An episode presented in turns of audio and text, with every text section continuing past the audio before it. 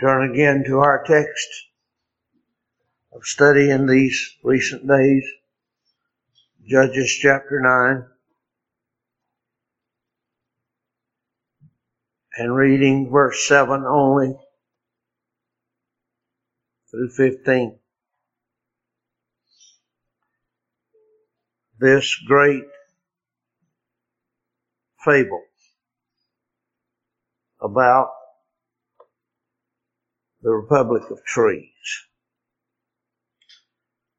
Verse 7 When they told it to Jotham, he went and stood in the top of Mount Gerizim, lifted up his voice and cried, and said unto them, Hearken unto me, ye men of Shechem. God may hearken unto you. The trees went forth on a time to anoint a king over them. And they said unto the olive tree, Reign thou over us. But the olive tree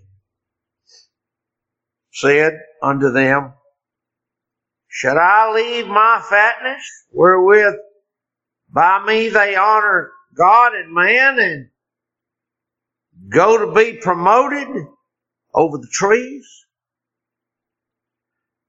And the trees said to the fig tree, Come thou and reign over us. But the fig tree said unto them, Should I forsake my sweetness and my good fruit and go to be promoted over the trees?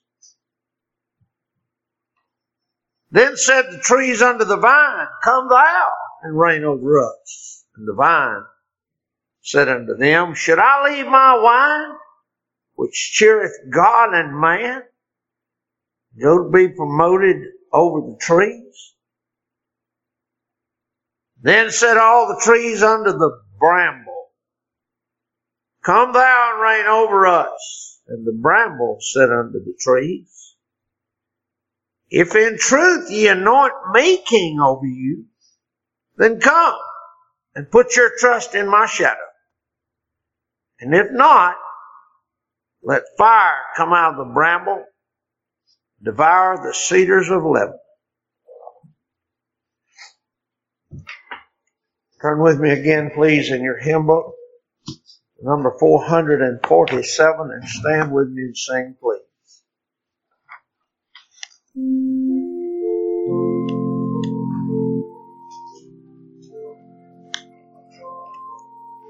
Sinner,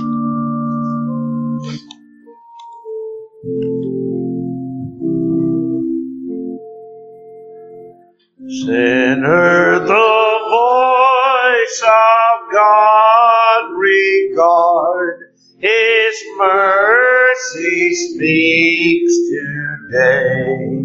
He calls you by His sovereign word from sin's destructive way. Like the rough sea that cannot rest, you live devoid of peace. A thousand stings within your breast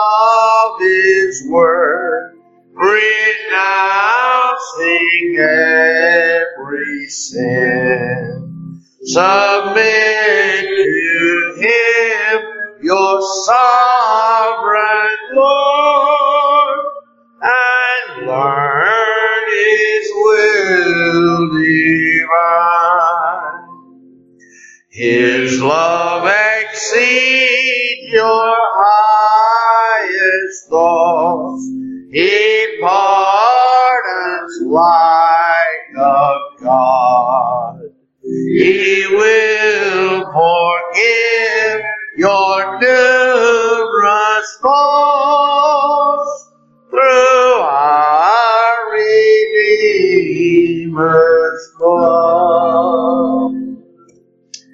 you. Be seated.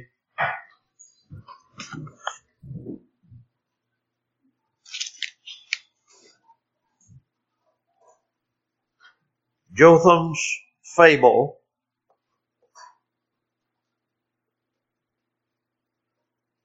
the Republic of Trees. We return again now on a for a third message in this passage, Judges 9, 7 through 21. And I hope to complete, I hope to complete our studies here in this most glorious, inspired fable. In the first message, we looked at some length at the setting, the context of events that brought Jotham to the delivery of this divine oracle. In that message, we indulged, indulged a brief excursion into the comparison between fables and parables and studied their diverse uses. In my second message,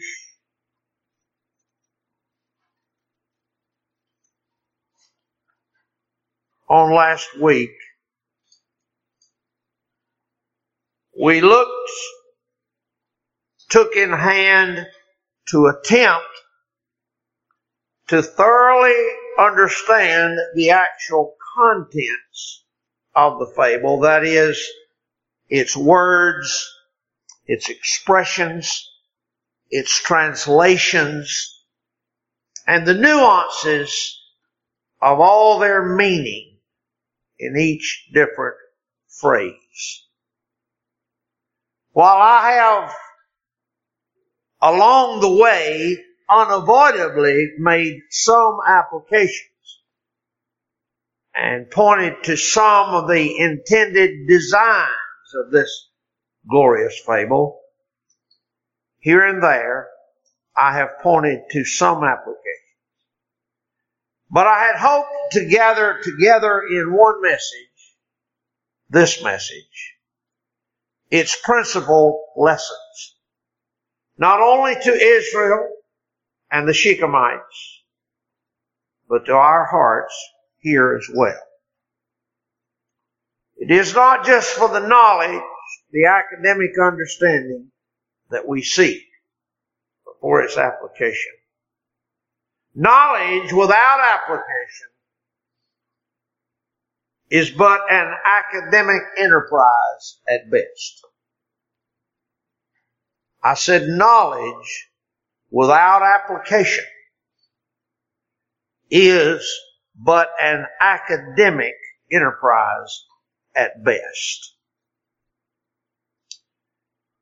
We have read in your presence already this morning and several times the parable, sorry, the fable itself, so I'll not go back through it. You are very familiar with it. While the lessons here are many, I hope only to extract those which occupy the principal doctrines needful to our hearts here. In verse 8 through 15, which occupies the actual account of the fable, the actual fable itself, verses 8 through 15, not including Jotham's private exhortations to Israel in verses 16 through 20. In verses 8 through 15, in the actual fable, there are great lessons to be learned. I will give you some. The first to which I would point your hearts is one to which I have already made a passing reference before. Namely that the most insignificant and worthless man may be the instrument to bring great harm to mighty men. There is a lesson in this fable, sure, that the most insignificant and worthless man may be the instrument to bring great harm to mighty men. Keil and Delitzsch said, the words of the briar there in verse 15 said, trust in my shadow. The words of the briar when he says, trust in my shadow, seek refuge there. Those words contain, says Keil Delitzsch, a great irony. The truth of which the Shechemites were very soon to discover because he went on and said, and if not, if you do not find the protection you expect, fire will go out of the briar and consume the cedars of Lebanon the largest and noblest trees. According to Exodus 30, uh, 22 and verse 5, thorns catch fire easily. And the most insignificant and most, most worthless man can be the cause of harm to that one most distinguished. Oh, I hope you young people here under my pastoral care learn a lesson. Hear me and learn this lesson. A worthless, fruitless, weak, and undesirable bramble may burn down great cedars that years of cultivation have grown.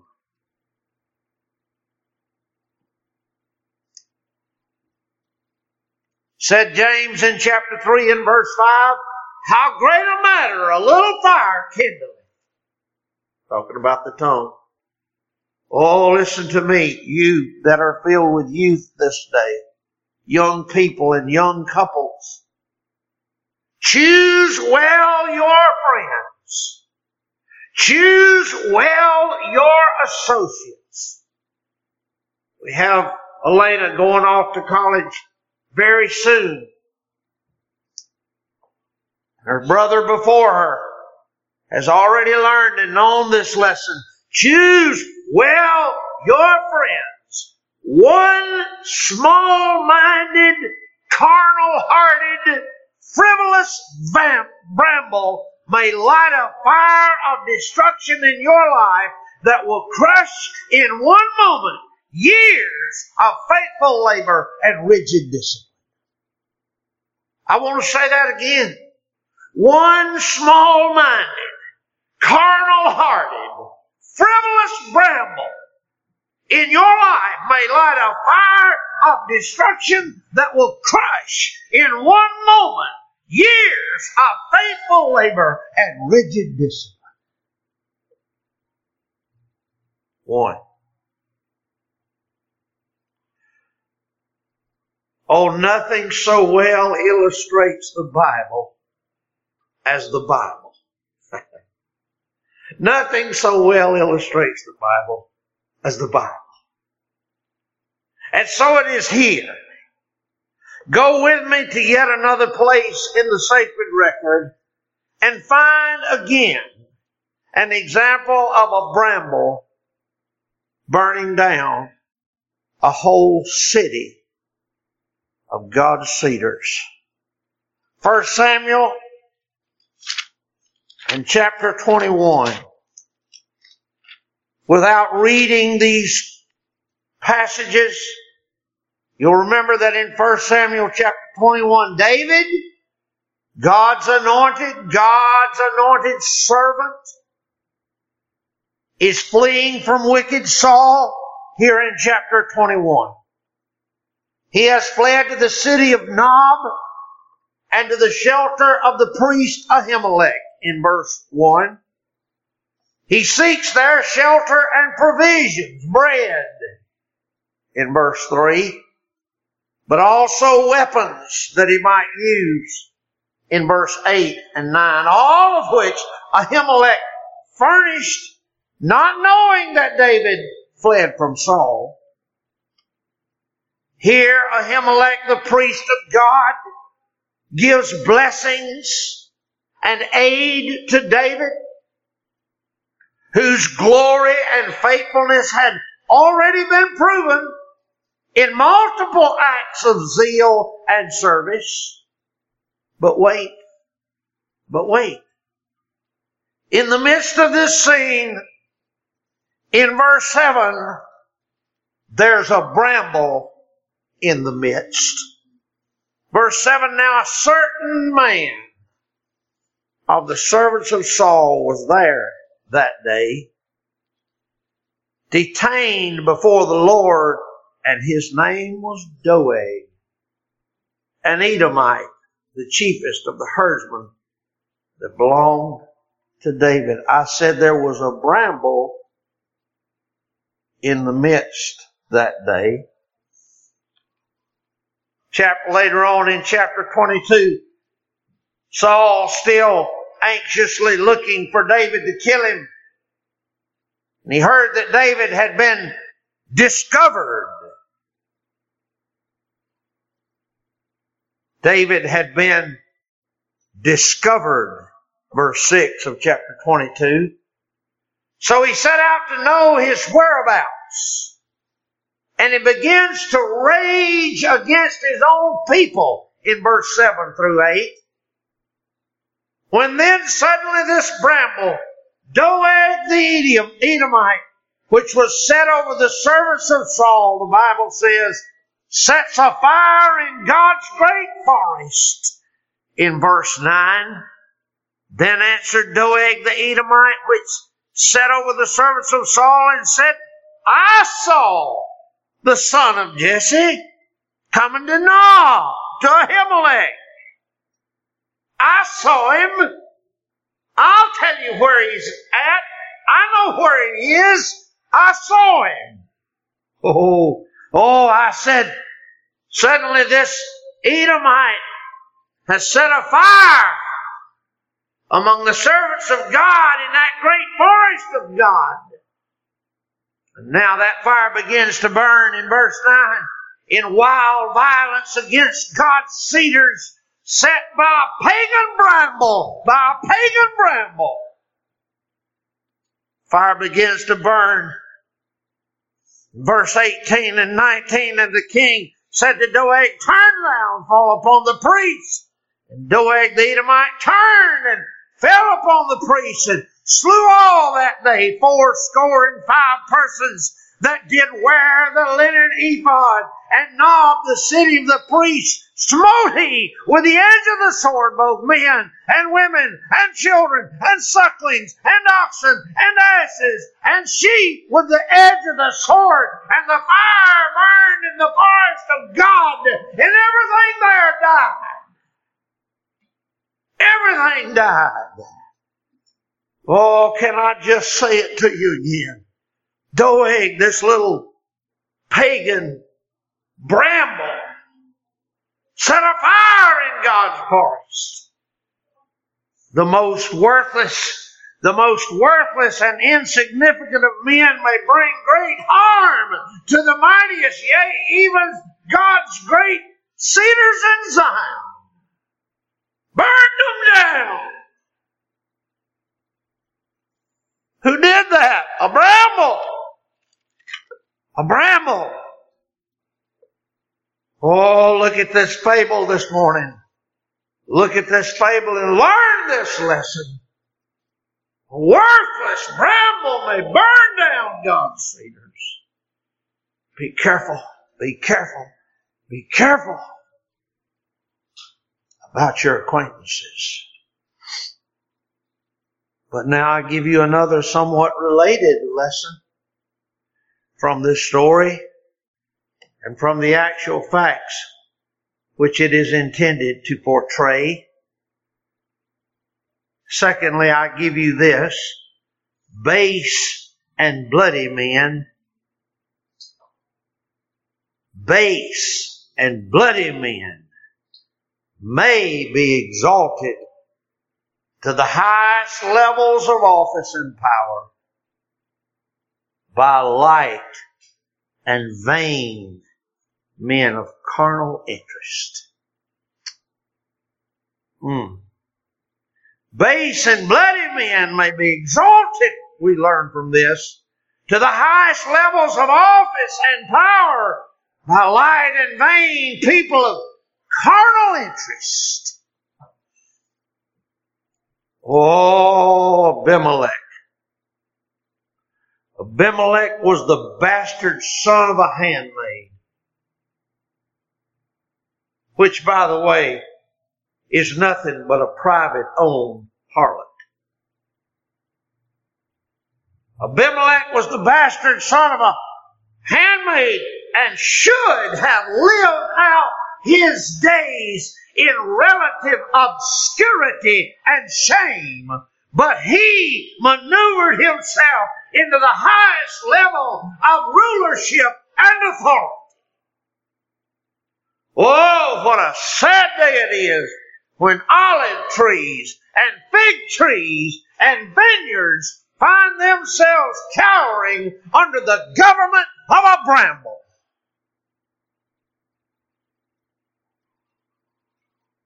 we have the same thing happen has happened in our nation.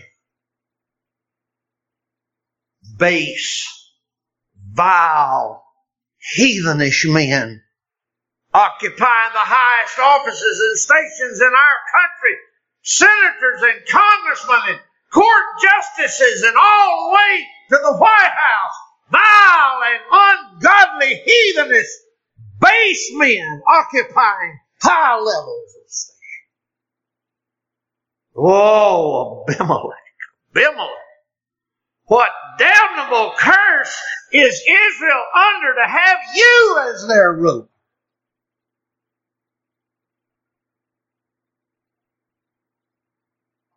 Learn from this fable. The most vile and base of men may find themselves exalted to the highest positions.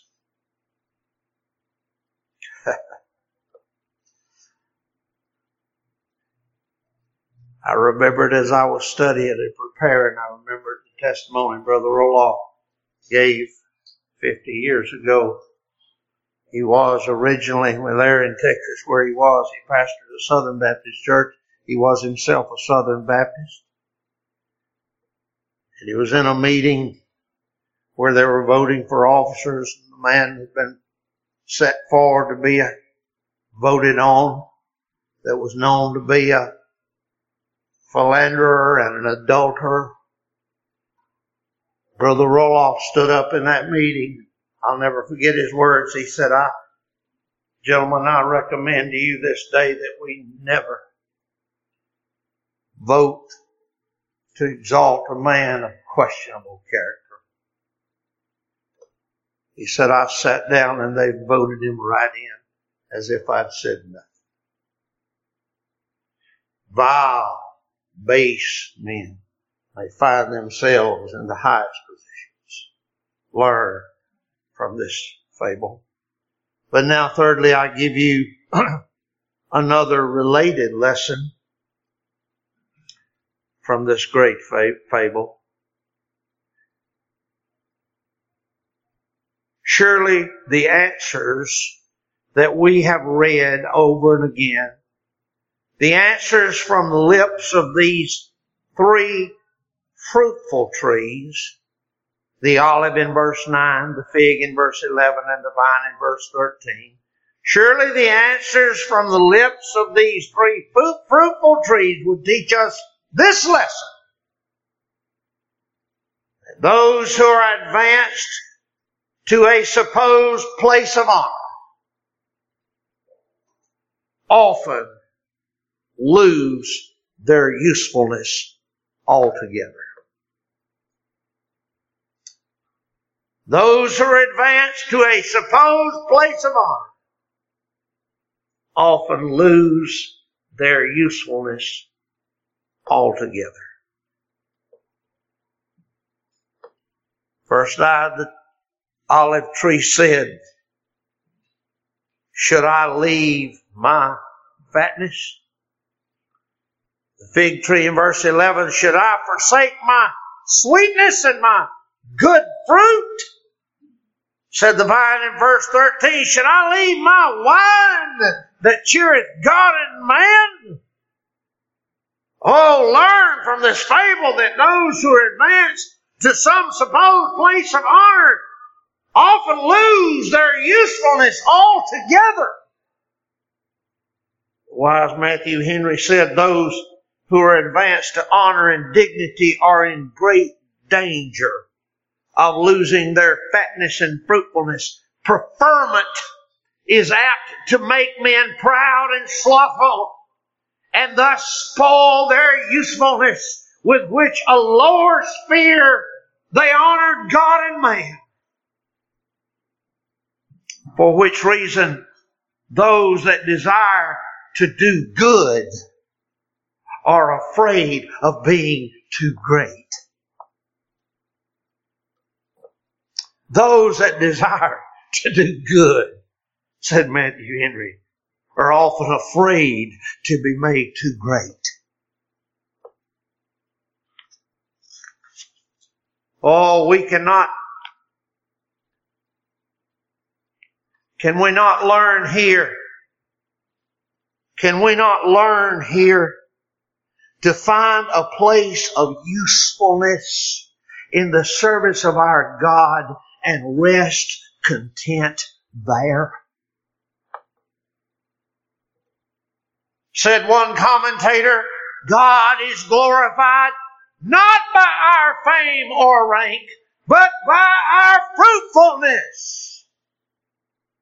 To bear good fruit, we must be rooted like the tree, be content, patient, willing, willing to fill a small sphere if God be glorified. There is nothing so fatal to the Christian's fruitfulness as ambition. the lowest nature, the lowest natures are often the most ambitious. The bramble alone covets the crown. The ambition aims at greatness, but it arises out of littleness. The ambition of great men is their weakness. The smallest, meanest thing in them is their ambition. True greatness will perceive the hollowness of the rewards of ambition and the true glory of honest, faithful work in whatever sphere it is done. We must not therefore be deceived into judging of the fitness of a man for any post by the eagerness with which he seeks it. Hey, did you hear what he said? I would that I could preach to all seminary students and college students across this country and make, if nothing else, this one declaration that our brother says that in judging, oh, we must not, we must not be deceived into judging of the fitness of a man for any post by the eagerness with which he seeks it. Fitness is one thing, eagerness is another. Oh, the glory of contentment. Being content where we are. Blessed old Rogers. Blessed old Rogers had this to say. Whereas if the foot be unfit to do its own office, much less is it able to be the head of the body.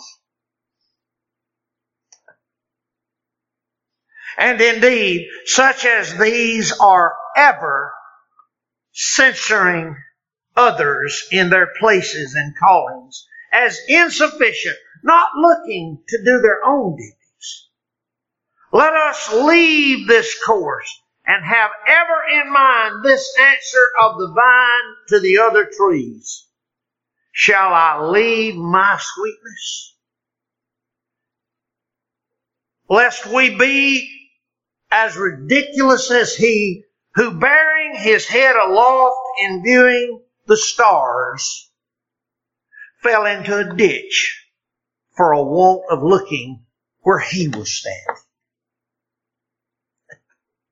Rather let us be content though we have not as we would and rush we not in haste and without consideration to places and changes of dealings for advantage.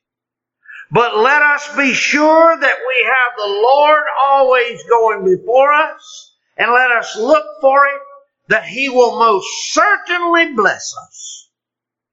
Yea, let us count it our chief praise to be faithful in our own condition and in our own calling. And no discredit to be ignorant or unfit for another's position. Seeing the Lord requires no more of any of us than according to what He hath given us. Hmm. Such wisdom. Yet in another place, Roger said,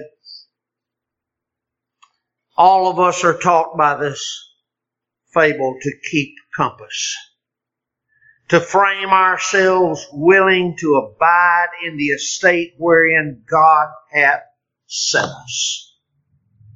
And not to break out of our range and compass to affect that which is not for us. And as gifts are required thereto and calling, so we should attend thereupon and employ our time on that for which we are fitted. Yea, and look to find most sweetness therein.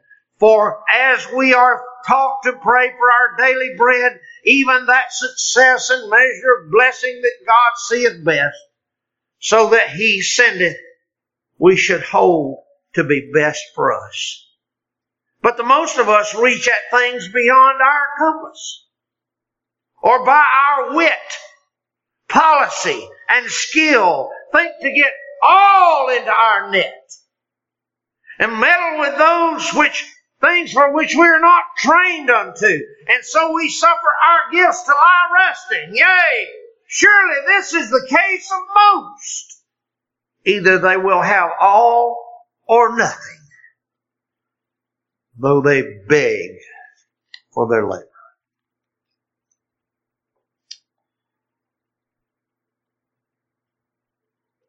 This is not the whole teaching. Is, the, is this not the whole teaching of that chapter in 1 Corinthians and chapter 12? You remember it well. 1 Corinthians chapter 12. Is this not the whole teaching of that chapter? Verse 14. The body is not one member but many. If the foot shall say, because I'm not the hand, I'm not the body, is it therefore not of the body?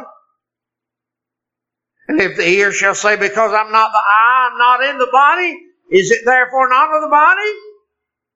The whole body were an eye, where were the hearing? If the whole were hearing, where were the smelling? But now hath God set The members, every one of them in the body as it has pleaseth him. And if they were all one member, where were the body? But now are they all many members, yet but one body. The eye cannot say to the hand, I have no need of thee, nor again the head to the feet, I have no need of thee, nay, much more those, those members of the body which seem to be more feeble are necessary.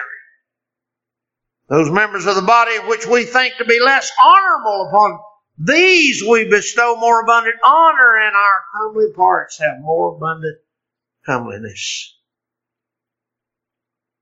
For our comely parts have no need, but God hath tempered the body together, having given more abundant honor to that which lacketh, that there should be no schism in the body, but that the members should have the same care one for another. Oh, there's a great lesson here. There's a great lesson to be learned here from the response of these trees. Why should I leave my post? Why should I leave to seek exaltation from others? Fourthly, notice with me in this text, the crime of one Abimelech, the crime of one, namely Abimelech, is ascribed by this prince turned prophet. The crime of one is ascribed to all due to their guilty participation albeit by passiveness. Look at verse 18 to see what I'm saying.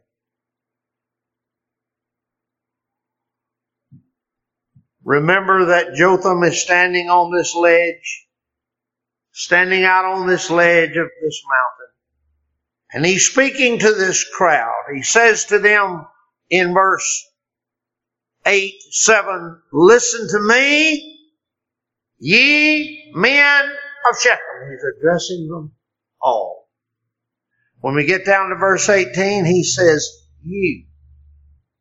Ye have risen up against my father's house. Now we know that actually that was done by Abimelech. And the vain and light men he hired. But you see in this text in verse 18 that under the inspiration of God's Holy Spirit, Jotham ascribes the crime to that entire valley as he addresses them. Ye, ye are risen up against my father's house this day and have slain his sons.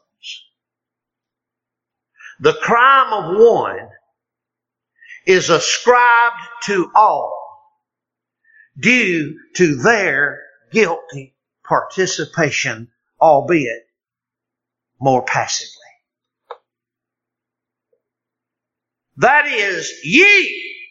That is all the men of Shechem.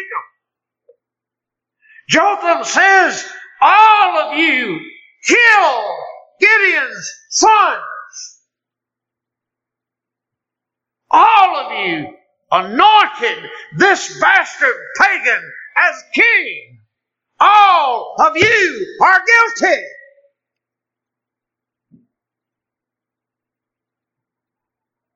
All. Sin of one is ascribed to all because of their passive, their passive participation. It was years ago. I don't remember when, so long ago, that I heard that old platitude. When truth is fallen in the streets and you fail to pick it up, you're as guilty as the man that put it there. because you failed to pick it up. They were all, in the eyes of God's Spirit through the voice of His prophet, they were all guilty. Can I just say to you this morning that when truth, when truth is in the balances, silence is just a quiet form of cowardice. When truth is in the balances, silence is just a quiet form of cow- cowardice. Oh, I sometimes wonder who will stand in these evil days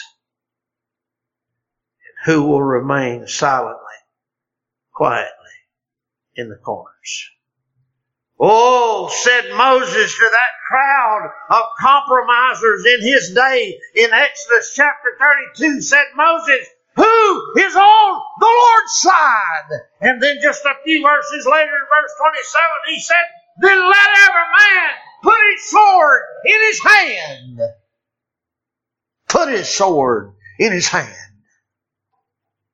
It'll not do just to approve and nod your head and agree silently somewhere. No! He said, Who is on the Lord's side? Then put your sword in your hand and get busy. And I say to you this morning, when truth is arraigned in the court, silence is not golden, it's just yellow. When truth is arraigned in the courts of the place, tolerance is not humility, it's false humility. When truth is arraigned in the courtroom, patience is not a virtue, but a vice. When truth is arraigned in the courtroom, compromise is not liberty of conscience, it's a violation of conscience. When truth is arraigned in the courtrooms of the land, stubbornness is a virtue.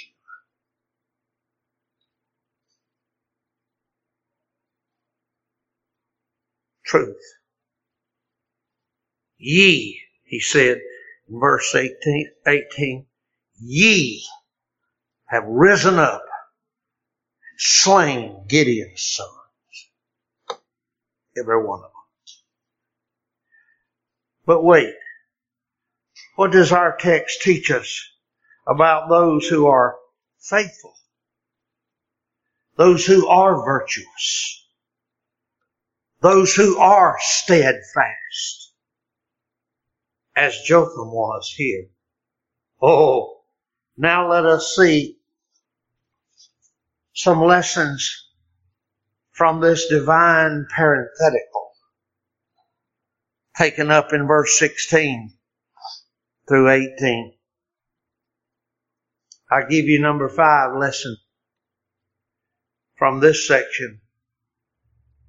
Great marriage. Or if you prefer the word faithfulness. Great faithfulness is often crowned with ill returns from their posterity.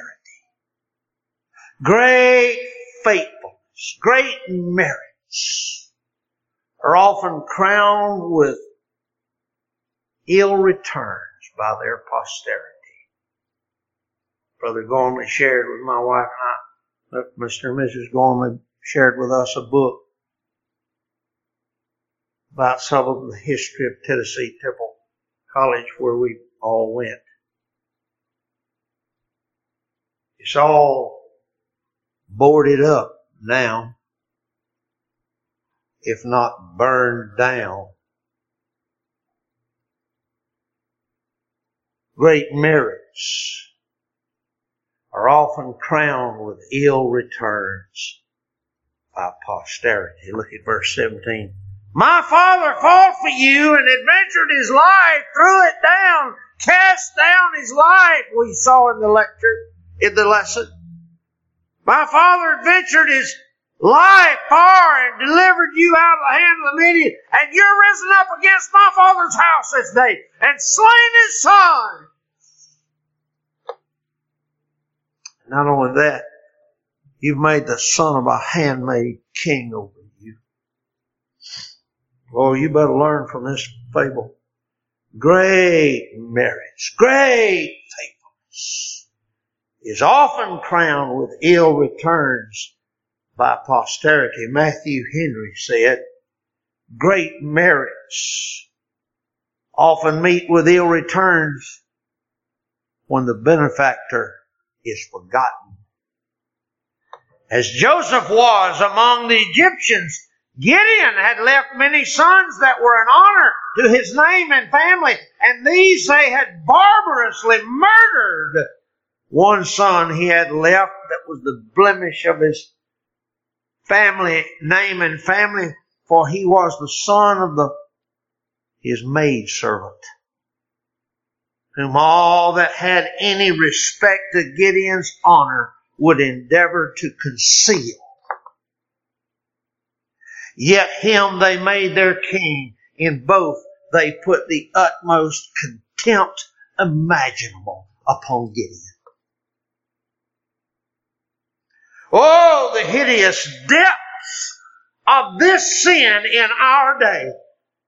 This sin has so reigned among us and sunk to such hideous depths that we have even coined a name for it. We call it cancel culture. By the way, that's an oxymoron. Cancel has absolutely no culture at all.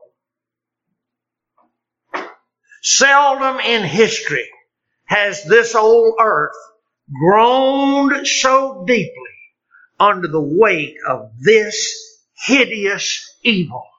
The high and holy endowments received by our fathers now gone down have been cast down like leprous rags and despised by men not one tenth their worth.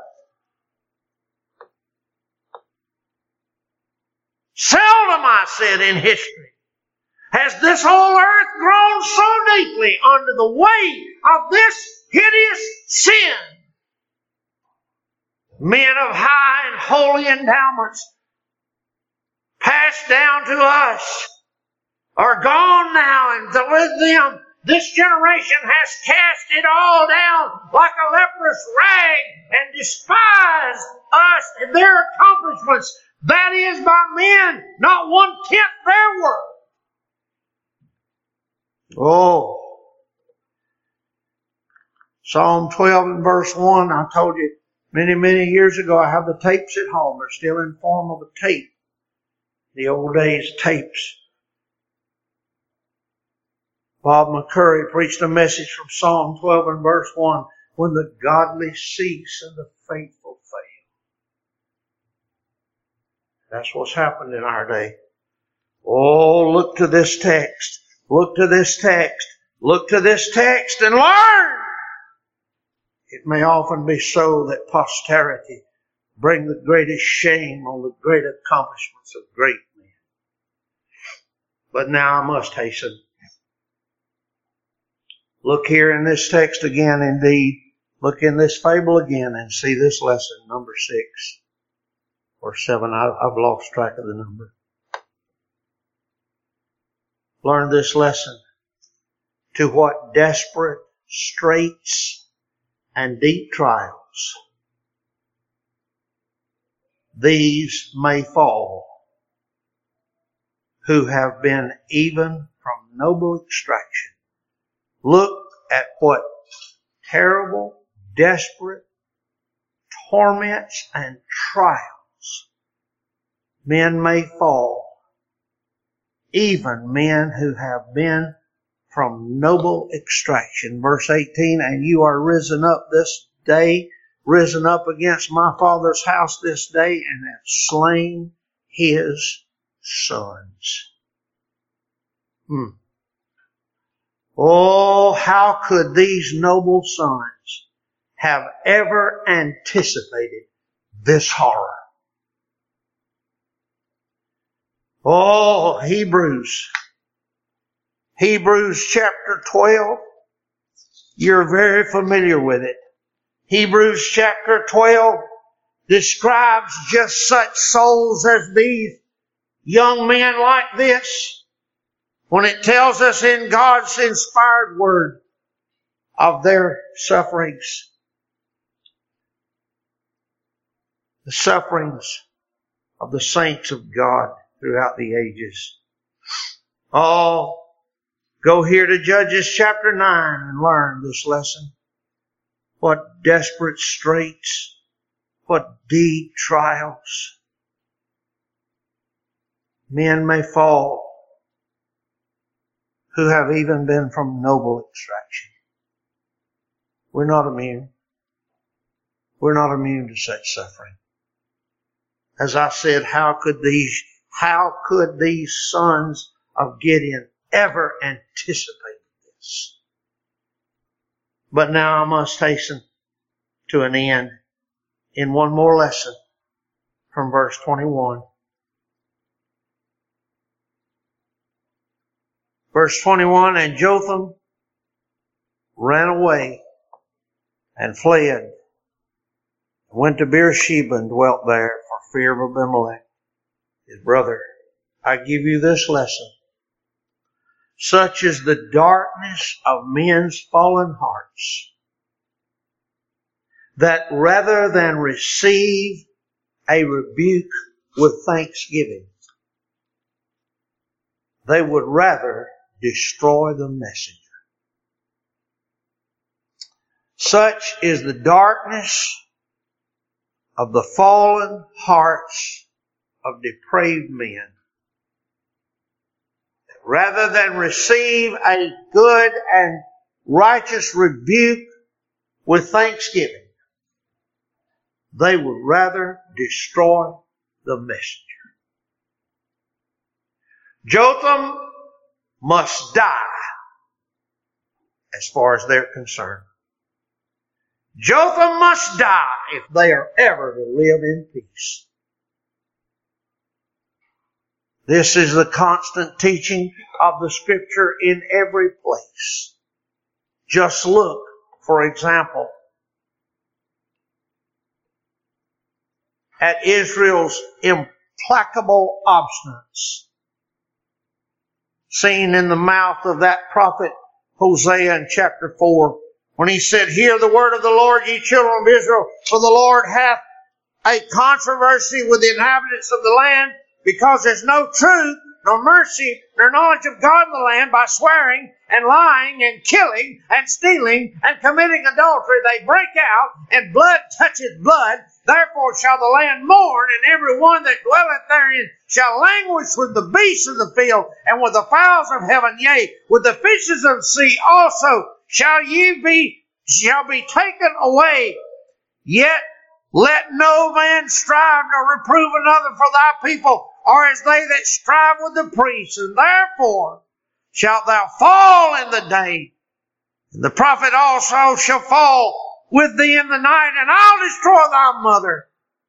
My people, my people are destroyed for a lack of knowledge because they reject knowledge. Oh, listen. And he goes on and he goes on and he goes on, condemning them. They will not hear. They will not hear. They will not hear who will not hear the prophet. But look again. Look at Second Chronicles. Second Chronicles chapter 16. Second Chronicles 16 verse 7. That time Hanani the seer came to Asa, the king of Judah, and said, Because thou hast relied on the king of Syria and not relied on the Lord thy God, therefore is the host of the king of Syria escaped out of thine hand. Were not the Ethiopians and the Lubians a huge host with very many chariots and horsemen, yet because thou didst rely on the Lord, he delivered them into thine hand. For the eyes of the Lord run to and fro throughout the whole earth to show their, show himself strong in the behalf of them whose heart is perfect toward him. And herein thou hast done foolishly, therefore from henceforth thou shalt have wars. And what happened? Verse 10, Asa was wroth with the seer and put him in a prison house. I said to you, this is the constant teaching of the Word of God in every place, such as the depravity of men's hearts. They will not receive an admonition from the Lord with thanksgiving, but rather they want to kill the messenger. I'll not take the time. I'm already over my time. I'll not take the time this morning, but you can look at the teaching of our own blessed Lord. Matthew chapter 10 verse 18 through 23. Our own blessed Lord set forth this truth and this principle. These are like those. This reveals men's hearts to be like those that are spoken of in Isaiah the prophet, chapter 30, verse 9 through 13. He said that this is a rebellious people, lying children, children that will not hear the law of the Lord. Say to the seers, see not! And they say to the prophets, prophesy not unto us right things, speak unto us smooth things, prophesy deceit. Get you out of the way. Turn aside out of the path. Cause the Holy One of Israel to cease from before us. Shut up. Get out. If I could just condense it. Shut up and get out. That's what men will have to say. They've never learned the wisdom. All the blessed wisdom that dear old David set forth in Psalm 141 verse 4 and 5. Incline not thy heart to any evil thing, to practice wicked works with men that work iniquity. Let me not eat of their dainties. Oh, let the righteous smite me. Let the righteous smite me. And it shall be a kindness and let him reprove me. It shall be an excellent oil, which shall not break my head.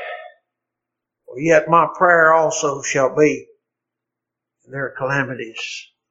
Oh, David said, let the righteous man smite me. Let him rebuke me. It'll be a blessing to me. I'll count it as sweet oil poured on my head. I wonder how many of us have that attitude. Why do men act in such folly? Why do men act in such folly as to chase off this blessed prophet who spoke the truth? Well, Rogers has the answer. I'll close with it. He said the reason why reproof is so unwelcome is because the worse that men are, the more dainty they be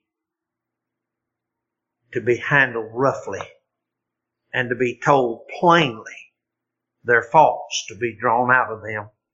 As we see the tenderest faces can least endure the nipping weather and the galled flesh cannot abide rubbing. For the truth is tart and bitter to them. Few can admit it, except it be tempered with some sweetness of flattery.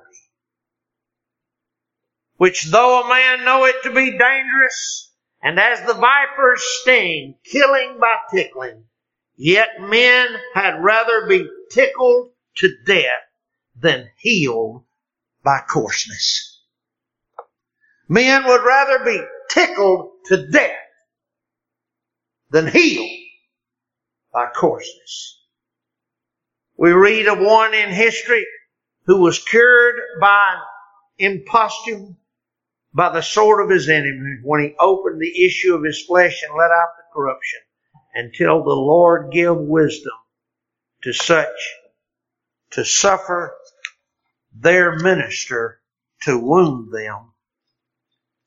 Their own self love will nourish such sickening matter within them as will break inwardly and destroy them. This is an evil spirit in men that neither they will be innocent nor yet abide to be questioned and afflicted. They will both deserve blame with the foremost and yet be revenged upon him that would control them, though it be by God's commandment. So that neither scripture, minister, no, nor God himself may stand up against them. They are lawless and exempted persons. But why does such hinder the course of their ministry? Verily because they themselves may be, so that they themselves may sleep secure in their sins, as Herod thought to do when John's mouth was stopped. Evil hearts must silence the voice of God, even if it be to your help. That's the hard side of ministry, isn't it? The hard side of ministry. Tell people the truth. To try to help them. But far too often, they'd rather kill the messenger than receive the message. Oh, many, many, many more of the lessons from this republic of trees but then what remains of this chapter? We shall see this prophetic utterance fulfilled in the days ahead, God willing. Stand with me, please, again. Sing with me again, number 445. Swift declining day, how fast its moments fly while evening's broad and gloomy shade gains on the western sky. Stand with me and sing 445.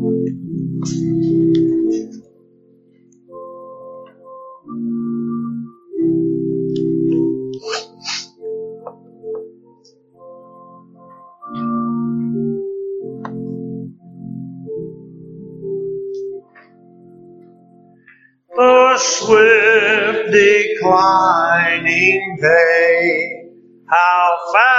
How its moments fly, while evening broad and gloomy shade on the western sky. Immortals mark its pace and use the hours of life for no its maker can command an instant endless night. Give glory to the Lord who rules the rolling sphere, submissive at his footstool bow and see salvation there. Then shall you luster break through all the heavy gloom and lead you to unchanging light in your celestial home.